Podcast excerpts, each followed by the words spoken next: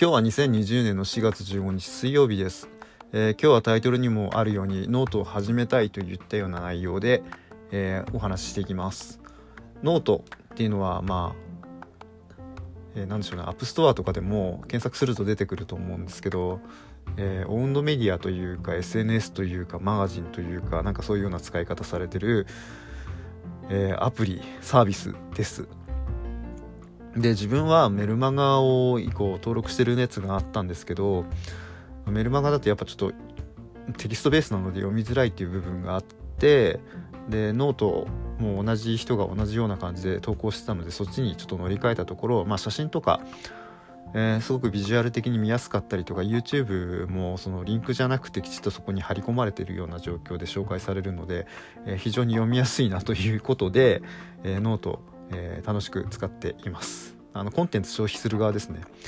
で最近ノートを始めてる人が自分の、えー、知ってる人でも、えー、例えば Facebook とか SNS Twitter とかでも、えフォローしてる人フォローされてる人徐々にあのノートに、え移行してきている部分があったりとかするので、まあ、自分もちょっとやってみようかなというか、まあ、久しぶりにノートやろうかなというふうな、え気になりました。というのはえー、2015年だかそれぐらいの時期だったと思うんですけど、えーと、ノートのアカウント作りませんかみたいなメールが届いてきてですね、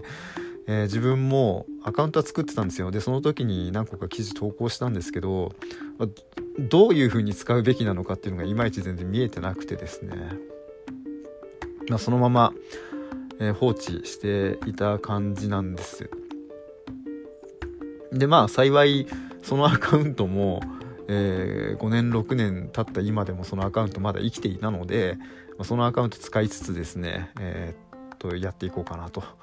いうような感じでいます。まあなんでしょうね自分はやっぱこのポッドキャストなんかもそうなんですけどえっ、ー、と結構過去ログがたくさんいろんなものにあるバラバラにあるのでそういったものをまとめて紹介したりとかポッドキャストのバックナンバーをまあ当時こんなことを思って話しましたみたいなのを振り返って出したりとかこれからのことを何でしょうねこれからポッドキャスト収録したやつに関してもこういう経緯ですみたいなことをちょっと紹介しつつポッドキャストを、えと、アップするみたいなそんな使い方が自分的には今いいのかなというふうに思っています。本当に結構このポッドキャストを始めたのが18年17年ちょっとそのぐらいだったと思うんですよ。まあ、当時全然英語ばっかりの、えー、アプリだったので英語で頑張って話したりとかそういう恥ずかしい黒歴史的な部分もあったりもするんですけどまああのーそうですねそういうそそこまで振り返るかどうか分かんないですけどそういう昔のネタみたいなのも掘り起こして、えー、ポッドキャストに載せたりとか、えー、していたのでそういうのを、えー、ノートで紹介できたらいいななんていうふうに思っています。またノートでそうやってあのクリエイターの方とかそうじゃない方もいろんな方が、えーと、発信する場を作っていろいろやっているところにやっぱ自分もちょっとお邪魔させていただいてえっ、となんだろう投稿していく場みたいなものにできたらいいななんていうふうに、えー、思っています。まあ自分のこの えっとポッドキャストもコンスタ、コンスタントに、